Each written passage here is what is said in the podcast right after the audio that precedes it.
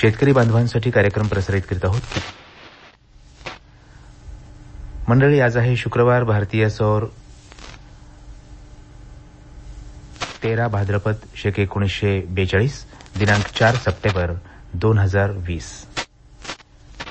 ग्रामीण सेवा वसंतराव नाईक कृषी विद्यापीठ परभणी यांच्याकडून प्राप्त झालेला हवामानाचा संदेशात ऐकूया. आज कमाल तापमान चौतीस अंश सेल्सिअस तर किमान तापमान पंचवीस अंश सेल्सिअस इतकं होतं. आकाश हवेतील सापेक्ष आर्द्रता सकाळची शहाऐंशी टक्के तर दुपारी सापेक्ष आर्द्रता त्रेपन्न टक्के इतकी होती. वाऱ्याचा वेग हा ताशी पाच किलोमीटर इतका होता आणि दिशा आग्नेय अशी होती. आताच आपण ग्रामीण कृषी मौसम सेवा वसंतराव नाईक मराठवाडा कृषी विद्यापीठ परभणी यांच्याकडून प्राप्त हवामानाचा अंदाज ऐकत होतात. किसानवाणी हा कार्यक्रम ऐकणाऱ्या सर्व शेतकरी बांधवांचं मी दिलीप शिंदे मनापासून स्वागत करतो. शेतकरी बंधू भगिनींनो आजच्या किसानवाणी या कार्यक्रमात आपण ऐकूयात हळद पिकासाठी सेंद्रिय खत व्यवस्थापन आणि आणि करपा रोगाचं नियंत्रण याविषयी केशव राहेगावकर यांची शेतकरी बंधू भगिनींनो नमस्कार. मंडळी किसानवाणी या कार्यक्रमामध्ये आज आपण ऐकू मुक्त शेती या संदर्भामध्ये सखोल माहिती आणि माझ्यासोबत आहेत केशव राहेगावकर सर. मंडळी केशव राहेगावकर सर हे आयटी इंजिनियर म्हणजे हार्डवेअर इंजिनियर. इतकं त्यांचं शिक्षण झालेलं आहे आणि एवढंच नव्हे तर साधारणतः एकोणीसशे अठ्ठ्याण्णवच्या दरम्यान पुण्यासारख्या सिटीमध्ये शहरामध्ये हार्डवेअर इंजिनियर म्हणून एका नामांकित कंपनीमध्ये ते काम करत होते. परंतु कौटुंबिक काही कारणामुळं अडचणीमुळं त्यांना परत यावं लागलं. काही काळ त्यांनी स्वतःचा व्यवसाय देखील सुरू केला.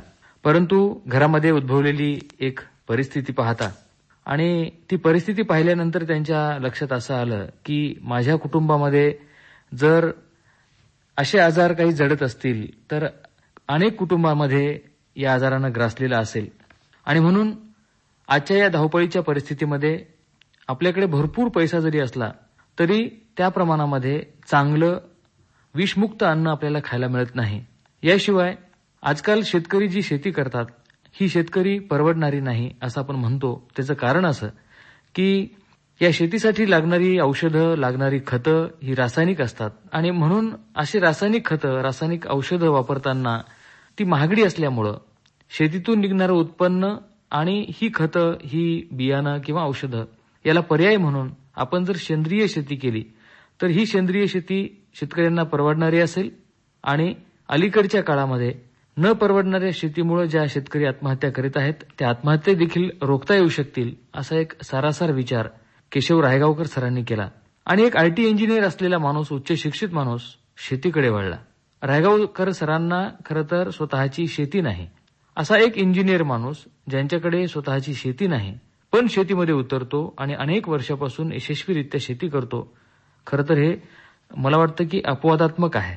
आणि अशा माणसाची प्रेरणा अशा माणसाचं मार्गदर्शन आपल्याला मिळावं.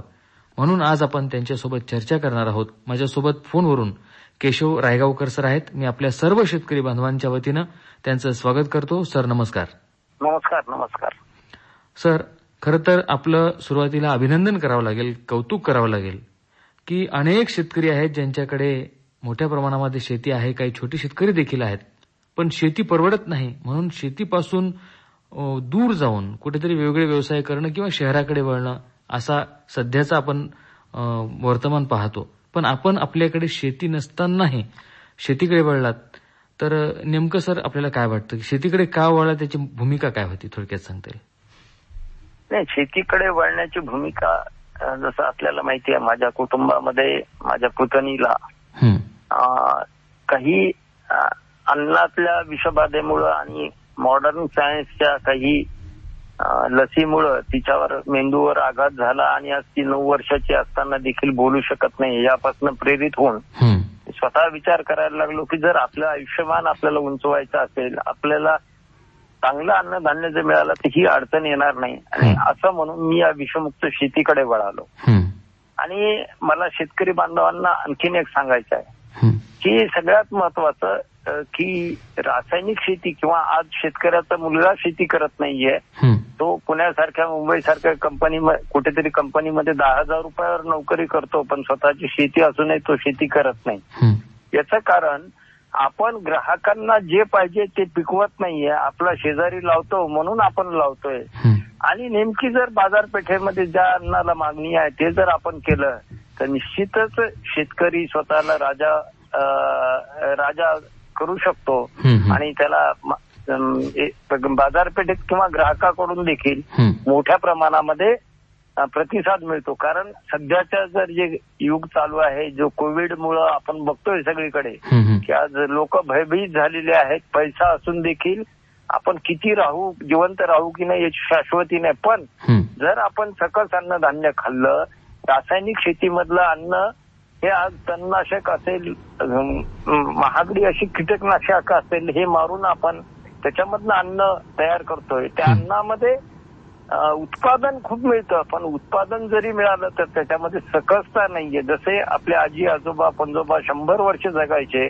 आज आम्ही बघतोय तीस वर्षाच्या मुलाला हार्ट अटॅक येतोय आणि तो बघता बघता जातोय तर हे का झालं. तर यावरती शेतकरी बांधवांनी आणि ग्रा- ग्राहकांनी देखील विचार मंथन करावे. जो शेतकरी तुम्हाला विषमुक्त अन्न देतोय. तो तुम्हाला अमृत देतोय तो तुम्हाला जगण्याची संजीवनी देतोय. तर नक्कीच विषयुक्त अन्न खाल्ल्यापेक्षा या शेतकऱ्यांना जर ग्राहकांनी चार पैसे जास्त दिले आणि जे तुम्हाला आरोग्य देऊ शकतात तर मोठ्या प्रमाणामध्ये शेतकरी नक्कीच या विषमुक्त शेतीकडे वळेल असा मला विश्वास आहे बरोबर सर म्हणजे सेंद्रिय शेतीचं किंवा विषमुक्त शेतीचं महत्त्व थोडक्यात आपण विषद केलं आणि ते अतिशय गरजेचं आहे. आणि माझ्या माहितीप्रमाणे आपण जी शेती करता ते तुमचे मित्र सध्या कर्नल आहेत मुकुंद सरसर यांची आहे. आणि या मित्राची पडीत शेती आपण वाहून तिला कसदार केलेलं आहे. सर आता आपण खास या मुलाखतीमध्ये बोलणार आहोत हळद या पिकाविषयी कारण सध्या सोयाबीन हळद कापूस हे पिकं आपल्या शेतकरी बांधवांच्या शेतामध्ये आहेत. तर हळद हे एक नगदी पीक म्हणून आपण त्याच्याकडे पाहतो. आणि नांदेड जिल्ह्यामध्ये आणि परिसरात मागील काही दिवस चांगला पाऊस झाला सलग पाऊस होता. आपण विषमुक्त शेती करता. विषमुक्त शेती किंवा सेंद्रिय शेती करणाऱ्या शेतकऱ्यांची संख्या खूप कमी आहे. तरीही जे रासायनिक पद्धतीनं शेती करतात किंवा रासायनिक पद्धतीनं आपल्या शेतामध्ये हळद हे पीक घेतात आणि काही शेतकरी सेंद्रिय पद्धतीने घेत असतील तर अशा दोन्ही शेतकरी बांधवांसाठी सध्याच्या काळामध्ये सेंद्रिय पद्धतीने आपण काय उपचार करू शकतो त्या पिकावर या संदर्भात माहिती घेऊयात. सर मला असं वाटतं की सध्या जो जो पाऊस झालाय मागे काही दिवस सलग तर त्या पावसामुळं हळद ही पिवळी पडत आहे आणि काही ठिकाणी करपा हा रोग देखील आलेला आहे. तर या संदर्भात काय सांगाल? तर यासाठी थोडस मुळातनं आपण अभ्यास करूया. आज बहुतांश रासायनिक शेतकरी शेतीची हळदीमध्ये लागवड करीत असताना किंवा रासायनिक जो शेतकरी आहे हं. जमिनीतल्या जीवाणूंचा संगोपन कसं करता येईल जमिनीचा कस कसा वाढवता येईल यावरती आज शेतकरी लक्ष देत नाहीये. मुळामध्ये आमचे आजी आजोबा पंजोबा मोठ्या प्रमाणावर शेणखत आमच्या जमिनीत टाकायचे आणि त्यावरती ही सगळी नगदी पिकं आमच्या हातामध्ये यायची. आज पर्यायानं जनावरांचा वापर कमी झाला शेणखताची उपलब्धता कमी झाल्यामुळं. आज मी बघतोय माझ्या परिसरामध्ये देखील शेतकरी फक्त रासायनिक खतावर अवलंबून राहतो. आणि त्या ठिकाणी मोठ्या प्रमाणात खर्च होतो. दुसरी महत्वाची गोष्ट हळद पीक करीत असताना माझा अनुभव असा आहे. जर कुठल्याही पिकाला. तुम्ही संतुलित अन्नद्रव्य दिली. अमोनिया सारखा किंवा नायट्रेट सारखा ज्याच्यामधनं नायट्रोजन मिळणार आहे डीएपी असेल युरिया असेल अमोनियम सल्फेट असेल. या प्रकारचे जर रासायनिक खत तुमच्या हळदीला तुम्ही नाही दिले. तर निश्चितच हळदीवरती मोठ्या प्रमाणावर जो येणारा करपा रोग आहे हं. आपोआप नियंत्रित होतो. आणि त्याचबरोबर जमिनीमधल्या जीवाणूंची संख्या आपण वाढवायला पाहिजे मग ती कशी वाढवायला पाहिजे. तर जे जीवाणू आपल्या जमिनीमध्ये काम करतात जे जीवाणू आपल्या जमिनीला अन्न पिकांना अन्नद्रव्य देण्यासाठी काम करतात. ते या युरिया डीएपी अमोनियम सल्फेट मुळे मरण पावतात आणि पर्यायानं आपली उत्पादकता घटत आहे. मग याला पर्याय काय. तर याला पर्याय आपण थोडं जमिनीमध्ये संतुलित प्रमाणात थोड्या प्रमाणात शेणखत वापरलं पाहिजे. त्यानंतर भारत सरकारच्या नॅशनल ऑर्गॅनिक सेंटरने गाझियाबादच्या जे तयार केलेलं वेस्ट डिकम्पोजर आहे त्याच्यामधले जे जीवाणू आहेत ते जमिनीमध्ये सोडायला पाहिजेत. आमच्याकडे गुजरातमध्ये बन्सीगिर गोशाल्यानं तयार केलेलं गोकृपा अमृत म्हणून आहे. त्याच्यामध्ये पिकासाठी लागणारे चाळीस प्रकारचे वेगळे जीवाणू आहेत आणि याला अतिशय अत्यल्प खर्च आहे. एका एकरासाठी जर हे दोनशे लिटर जीवाणू तुम्ही सोडत असाल तर एक लिटर गाईचं ताक एक किलो गुळ दोनशे लिटर पाणी हा एका एकराला तुम्ही द्यायचा डोस आहे. आणि राहिला प्रश्न करप्याचा. तर करप्यासाठी मला असं वाटतं की आज बाजारामध्ये करप्यासाठी शेतकऱ्याला फवारणी घेत असताना अतिशय महागाची अशी बुरशीनाशक आणि त्याच्यासोबत सूक्ष्म अन्नद्रव्यांचा वापर करावा लागतो. गेल्या वर्षीचा अनुभव सांगतो माझ्या भागामध्ये हळदीचं मोठ्या प्रमाणामध्ये उत्पादन होतं. अनेक शेतकऱ्यांनी पाच पाच सहा सहा वेळेस बुरशीनाशकांच्या फवारण्या केल्या परंतु माझ्या हळदीवर कुठेही करपा आलेला नव्हता आणि आजही आता जरी आले माझ्या शेतामध्ये. तर माझ्या हळदीवर करपा नाहीये. त्याच्यासाठी मग काय करावं शेतकऱ्यांनी. शेतकऱ्यांनी तीन चार प्रकारचे फॉर्म्युले याच्यामध्ये आम्ही जे वापरतोय ते मी विस्तृत प्रमाणात पुढील पुढील वेळात सांगतो हं, ते. फॉर्म्युले आपल्या शेतामध्ये तयार करावे जेणेकरून तुमचा प्रति एकर जे खर्च आहे उत्पादनाचा तो. अतिशय नगण्य होईल आणि त्याच्यातनं तुम्हाला अतिशय उच्च प्रतीचे असे जीवाणू सूक्ष्म अन्नद्रव्य आपल्या शेतात तयार करता येतात. ते शेतात तयार करावे त्यानंतर आम्ही जे आमचा जे पेटेंटेड पेटेंटेड म्हणण्यापेक्षा आम्ही तीन वर्षापासून दूधगुळ अंडी या फॉर्म्युल्यावर काम करतोय हो तो वापरावा. आज मिरची सारख्या असाध्य व्हायरस रोगावर देखील आमच्या दुधगुळ अंड्यांनी जे प्लॉट गेलेले आहेत ते जिवंत केले. अशा प्रकारचं पिकाला लागणारं जर सकस सकस पोषण त्याला दिलं तर. निश्चितच पीक निरोगी राहील. आणि करप्यासाठी जर म्हणत असाल तर दोन तीन प्रकारे आपल्याला करपा नियंत्रित करता येईल. करप्यासाठी सगळ्यात महत्वाचं आहे आपण रासायनिक बुरशीनाशक फवारू नये. यासाठी घरच्या घरी तयार करण्यात येणारं सगळ्यात स्वस्त आणि प्रत्येक शेतकऱ्याकडे असणारं औषध म्हणजे ताक आहे. म्हशीचं ताक असो किंवा देशी गाईचं असो फक्त जर्सीचं वापरू नये. त्याला तांब्याच्या भांड्यामध्ये आठ ते दहा दिवस हे ताक ठेवायचं हं. ज्याचा काळपट हिरवट कलर आल्यानंतर. शंभर लिटर फवारणीच्या पाण्यासाठी हे तीन लिटर ताक आणि त्याच्यामध्ये एक किलो गूळ टाकायचा हं. अतिशय स्वस्तातलं बुरशीनाशक घरच्या घरी तयार केलं याची जर किंमत बघितली तर शंभर रुपये देखील किंमत नाहीये. आणि नैसर्गिक असल्यामुळं पिकावरती त्याचा कुठलाही साईड इफेक्ट नाहीये. त्यानंतर दूध गुळ अंडे आहे हं. एक लिटर दूध सहा ते आठ अंडे आणि एक किलो गुळ हं. जर आपण मिसळून शंभर लिटर पाण्यात टाकलं आणि त्याची लगेच जर फवारणी केली पिकांना. तर हे अतिशय उत्तम दर्जाचे सूक्ष्म अन्नद्रव्य पिकांना पुरवतं. या दोन जर गोष्टी केल्या. तर मला नाही वाटत की कोणाच्या पिकावर करपा येईल आणि ज्या शेतकऱ्यांना वाटतंय की याच्यातनं करता येणार नाही. त्यांनी ह्या फवारण्या कराव्यात. हं. आणि तीन दिवसामध्ये त्यांच्या पिकावरती याचे प्रचंड परिणाम त्यांना पाहायला मिळतील. अच्छा. म्हणजे जे आतापर्यंत रासायनिक शेती करतायत म्हणजे रासायनिक पद्धतीनं हळद पीक घेतायत तर अशा शेतकऱ्यांना देखील हा एक पर्याय आहे की जास्त पैसे न खर्च करता रासायनिक फवारण्या न घेता जैविक पद्धतीनं ही औषधं देखील आपण फवारू शकतो. आणि त्याचा हो आपल्याला- अगदी घरी नगण्य पैशात तयार होणारी औषध आहे. त्याच्यातनं कुठलाही पिकावरती विपरीत परिणाम होत नाही. तुम्ही जास्त प्रमाणात जरी वापरले. तरी अजिबात पिकावर विपरीत परिणाम होत नाही. बरं. सर हे झालं एक करप्याच्या दृष्टिकोनातून आपण सांगितलंय. हो. आता खतं म्हणून आपण काय वापरायला पाहिजे सर? नाही खतं म्हणून मी आधी सांगितल्यासारखं सर. तसं जर पाहिलं खताचं जर वर्गीकरण केलं आपण तर खतामध्ये नायट्रेट फॉर्मचे खत त्यानंतर म्हणजे जे आपण एनपीके म्हणतो. नायट्रोजन म्हणजे नत्र स्फुरद आणि पालाश. पालाश. असं जे तीन घटकामध्ये वर्गीकरण केलेलं आहे हे तर अन्नद्रव्य लागतातच. परंतु यापेक्षा महत्वाचं आहे.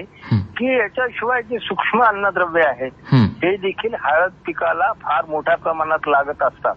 तर मला वाटतं की नत्राची हळदीला अजिबात गरज नाहीये कारण. हळदीचं उत्पादन हे हळदीच्या वाढीवर नसून हळदीला किती फुटवे येतात. आणि किती फुटव्यांची संख्या वाढवून त्यांना जोपता येईल आणि पानं कारण हळदी हळद ही दोन प्रकारे वाढते माझ्या शेतकरी मित्रांना माहिती आहे तरी परत सांगू इच्छितो. हळदीची साधारणतः एकशे तीस ते एकशे चाळीस दिवसापर्यंत काही किंवा शाखीय वाढ होते ज्याला आपण व्हेजिटेटिव्ह प्रपोगेशन म्हणतो. आणि तिथून पुढे नवीन पान हळदीला येत नाही. आलेल्या पानांना शेवटपर्यंत जो शेतकरी टिकवू शकतो त्याला. प्रचंड उत्पादन मिळतं परंतु दुर्दैवानं जेव्हा हा पाऊस थांबून हिवाळ्याचा काळ चालू होतो किंवा वातावरणातल्या बदल्यामुळे करप्याचं प्रचंड प्रमाण येतं. तर यासाठी मला वाटतं शेतकऱ्यांनी दोन तीन गोष्टी करणं अतिशय महत्वाचं आहे. एक महत्वाची गोष्ट नायट्रेट फॉर्मचं खत कुठल्याही स्वरूपामध्ये जमिनीमध्ये वापरून रासायनिक शेती करणाऱ्यांना तुम्ही फॉस्फरस वापरा पोटॅश वापरा तुम्हाला अडचण येणार नाही. त्यासोबत थोडासा शेणखताचा वापर करावा आणि मी सांगितल्यासारखं. दूधगुळ अंडे असेल आंबट ताक ताम्रयुक्त ताक आम्ही ज्याला म्हणतो जे आता मी क्रिया सांगितली. याचा वारंवार आपल्या शेतामध्ये प्रयोग करावा यानंतर सूक्ष्म अन्नद्रव्य करावे जे नॅशनल सेंटरनी जे वेस्ट डिकम्पोजर तयार केलेलं आहे किंवा गोकुळ आमरस हं. यामध्ये आपण अतिशय स्वस्तामध्ये सूक्ष्म अन्नद्रव्य आपल्या शेतावर तयार करू शकतो. तर त्याची थोडक्यात माहिती अशी सांगतो तीन प्रकारच्या तेलबिया तीन प्रकारचं एक दल. तीन प्रकारचं डाळवर्गीय आणि. त्यामध्ये राख गेरू. काही तांब्याचे तुकडे काही लोखंडाचे तुकडे हे हं. जर आपण शंभर लिटर डिकम्पोजरमध्ये टाकले तर याला त्या सगळ्या प्रकारच्या डाळी आणि तेलबिया दोन दोन किलो भरडून टाकायच्या. त्याच्यामध्ये परिसरातले दगड तांब्याचे तुकडे लोखंडाचे खिळे आपण टाकायचे. पंधरा दिवसानंतर अतिशय उच्च प्रतीचं असं सूक्ष्म अन्नद्रव्य यामध्ये तयार होतात. आणि अतिशय कमी पैशामध्ये हे अन्नद्रव्य मी दरवर्षी हळदीला एका एकराला जवळजवळ फवारणी आणि जमिनीच्या माध्यमातून दीडशे लिटर मी माझ्या पिकाला देतो. त्याच्यामध्ये कुठेही विकत आणायचं नाहीये किंवा कुठलीही रासायनिक निविष्ठा नाहीये. आणि मग याच्यातनं फुटव्यांची निरोगी संख्या कारण पानाचं जर झाडाचं जर अन्नद्रव्याचं संतुलन नाही राहिलं. तर हे सगळे रोग त्या ठिकाणी तयार होतात आणि. त्याच्यासाठी मोठ्या प्रमाणात मला वाटतं की युरिया कारणीभूत आहे त्यामुळं नायट्रेट फॉर्म न वापरता फॉस्फरस वापरा पोटॅश वापरा पण त्यासोबत संतुलित अन्नद्रव्य तुमच्या पिकाला. दूधगुळ अंडी असेल तांबरायुक्त ताक असेल दूधगुळ अंडी जमिनीत नाही देता येतात याचा जेव्हा संतुलित वापर कराल. तसं माणसाला आहे आपण रोजच फक्त भाकरीवर नाही जगू शकत भाकरीसोबत आपल्याला भाजी लागते वरण लागतं भात लागतं आंबट लागतं गोड लागतं तसंच पिकांचं देखील आहे. तर पिकांना जर असे षडरज तुम्ही वेगवेगळ्या माध्यमातून दिले. तर तुमचं पीक कधीही करप्या रोगासारख्या आजाराला कधीही बळी पडणार नाही आणि पर्यायानं त्यासाठी फवारणीसाठी लागणारा प्रचंड खर्च. आणि दुसरी महत्वाची गोष्ट माझा अनुभव असा आहे की बुरशीनाशक अतिशय विषारी असतात. यामध्ये झाडाचं हार्मोनल संतुलन जातं आणि मग. त्याच्यासाठी याचा साईड इफेक्ट कमी करण्यासाठी आणखीन फवारणी किंवा जमिनीतनं अन्नद्रव्य शेतकऱ्याला द्यावं लागतात. पर्यायानं उत्पादन खर्च प्रचंड वाढतो आणि आज बाजारभाव बघता हळदीला जी किंमत आहे. ती बघता हळदीचं उत्पादन आणि व्यवस्थापन करणं शेतकऱ्यासाठी अतिशय जिकरीचं जातं तर या यासाठी शेतकऱ्यांनी. त्या निविष्ठा गोकुपा अमृत असेल दूधगुळ अंडी ताम्रयुक्त ताक. आपल्या बांधावर तयार करावं. आणि सुंदर असं व्यवस्थापन करावं जेणेकरून एकरी कमीत कमी दहा हजार रुपये खर्च तर वाचतोच वाचतो दहा ते बारा हजार रुपये पण. जे पीक निरोगी येतं आणि त्याच्यातनं जे उत्पादन वाढतं मला. वाटतं ते हे दोन्ही बाजूनी शेतकऱ्यांचा विचार केला तर शेतकऱ्यांसाठी ही विन विन सिच्युएशनच आहे. बरोबर आहे. सर मला असं वाटतं की आपण आता जे सांगितलंय की ज्या पद्धतीनं कमी खर्चामध्ये आपण हळद पीक घेऊ शकतो तर तुमचा जो अनुभव आहे तर तुम्ही साधारणतः एकरी किती उत्पादन काढलंय सर? गेल्या वर्षी मला सर जवळजवळ सव्वीस क्विंटलचा एकरी उतारा आलाय. वा. आणि सेंद्रिय त्याचा माझा व्यवस्थापन खर्च पूर्ण मिळून.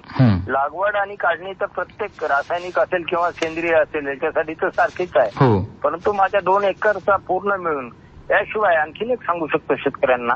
परभणी कृषी विद्यापीठानं जे बायोमिक्स तयार केलेलं आहे. किंवा ट्रायकोडर्मा असेल सुडोमोनास असेल मायकोरायझा यासारख्या बुरशा अतिशय महत्त्वाच्या आहेत. आणि दुर्दैवानं या कीटकनाशक असेल बुरशीनाशकामुळे या बुरशांची जमिनीतली संख्या कमी होतीये हं. तर ह्या देखील तुम्ही त्यासोबत जर वापरल्या. तर अतिशय मोठ्या प्रमाणामध्ये उत्पादन वाढतं फुटव्यांची संख्या वाढते आणि महत्वाचं जेवढं तुम्ही सेंद्रिय व्यवस्थापन तुमच्या हळदीचं कराल. तेवढं हळदीचं वजन वाढतं ही सगळ्यात महत्वाची गोष्ट आहे अच्छा म्हणजे दिसत जरी असली कमी तरी ती वजनाला चांगली भरते हा, वजनाला चांगली भरते. आणि दुसरं महत्वाचं आपल्या हळदीच्या सेंद्रिय हळदीचं आपण लॅब अनालिसिस दरवर्षी करतोय. तर आपल्या हळदीचं सेलम जात असून देखील तीन पॉईंट अठ्याहत्तर आत्ता माझं खुरकुमीन आहे. कारण ही हळदीमध्ये जेवढं कुरकुमींचं प्रमाण जास्त. तेवढी ती हळद औषधी ठरते. तर त्याच्यामुळं रासायनिक मधनं जे लोक व्यवस्थापन करतात मला नाही वाटत की तीन तीन टक्क्याच्या वर सुद्धा त्यांना कुरकुमीन मिळतं मग अशा प्रकारे जर आपण बेना आपण सिद्ध करत गेलो. तर मला वाटतं माझी सेलम हळद मी साडेचार टक्के कुरकुमीन पर्यंत येत्या तीन ते चार वर्षामध्ये निश्चित पोहोचू शकतो. आणि त्या कुरकुमीन प्रमाणे आपल्याला हळदीला भाव मिळतो नाही मिळत. दुर्दैवानं शोकांतिका ती आहे. सरकारनं कुरकुमीन प्रमाणे हळदीला भाव द्यायला पाहिजे. परंतु सध्या तसं कुठेही घडताना दिसत नाही. परंतु आमचे काही ग्राहक आहेत जसं तुम्हाला माहिती आहे सर. की आता हळदीला साडेपाच ते सहा हजार रुपये जास्तीत जास्त भाव मिळतोय. बरोबर. परंतु मी तुम्हाला सांगू इच्छितो की आमच्या हळदीला त्यापेक्षा चांगला भाव मिळतो. आणि जे आमचे दरवर्षी पावडर घेऊन घरी वापरणारे ग्राहक आहेत. ते फार मोठ्या प्रमाणामध्ये आणि ते सांगतात आम्हाला. की ही हळद खाल्ल्यानंतर बाजारातल्या हळदीचा आम्हाला वासच येत नाही याचा अर्थ त्या लोकांना देखील जे खायला चांगलं मिळतंय.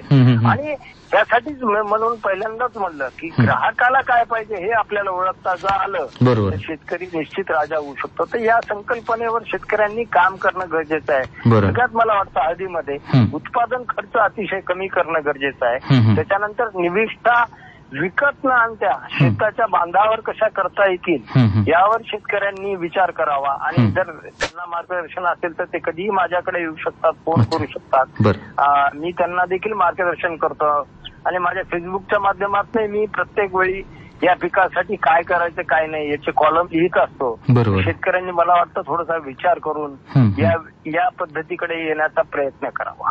बरोबर आहे. म्हणजे अतिशय सोप्या पद्धतीनं आणि घरगुती पद्धतीनं आपण आपल्या हळद पिकासाठी अन्नद्रव्य तयार करू शकतो ते खत स्वरूपामध्ये आपल्याला पिकाला मिळतील आणि करप्यासारख्या रोगाचा देखील आपण प्रादुर्भाव टाळू शकतो जे की आपण सांगितलं शंभर टक्के टाळता येतो. हं. शेतकऱ्यांना तेच विनंती आहे तर हं. त्यांना कुठे अडचण असेल तर त्यांनी माझ्याशी संपर्क साधावा यावरती विस्तृत आपण किंवा माझ्या फेसबुकवर मी काही ऑडिओ रेकॉर्डिंग किंवा माझं एक स्वतःचं चॅनल आहे पॉडकास्ट हं. ते. देखील त्यांनी सबस्क्राईब करावं त्यावरती मी दर आठवड्याला दहा दिवसाला शेतकऱ्यांसाठी माहिती टाकत होतो वा खूप छान सर आणि ही जी आपली शेती आहे ही विषमुक्त शेती अनेक शेतकऱ्यांनी यापासून प्रेरणा घेतली पाहिजे आणि कमी खर्चामध्ये अधिक उत्पादन आणि तेही दर्जेदार विषमुक्त कसं करता येईल या दृष्टिकोनातून आपला जो प्रयत्न सुरू आहे या प्रयत्नाला अनेक शेतकऱ्यांची साथ मिळेल अनेक शेतकरी त्यासाठी पुढे येतील आणि शेतकरी राजा आपण जसं मगाशी उल्लेख केला तो बळीराजा झाला पाहिजे. आणि हा बळीराजा आपलं जीवनमान उंचवण्यासाठी अशा पद्धतीची शेती करील अशी आपण अपेक्षा व्यक्त करूयात सर. आपण जो वेळ दिलात त्याबद्दल आपले धन्यवाद. आणि आपण जे सांगितलं की शेतकरी माझ्याशी संपर्क करून मार्गदर्शन घेऊ शकतील तर मला वाटतं की शे- ह्या शेतकऱ्यांना आपण आपला मोबाईल क्रमांक देणं देखील गरजेचं आहे. हो. केशव रायगावकर सरांना जर संपर्क करायचा असेल तर त्यांचा मोबाईल शेतकरी बांधवांनी आपल्या डायरीमध्ये नोंदवून घ्यावा. सरांचा नंबर आहे शहाऐंशी अडुसष्ट एकोणसाठ झिरो पाच अकरा. शहाऐंशी अडुसष्ट एकोणसाठ शून्य पाच अकरा.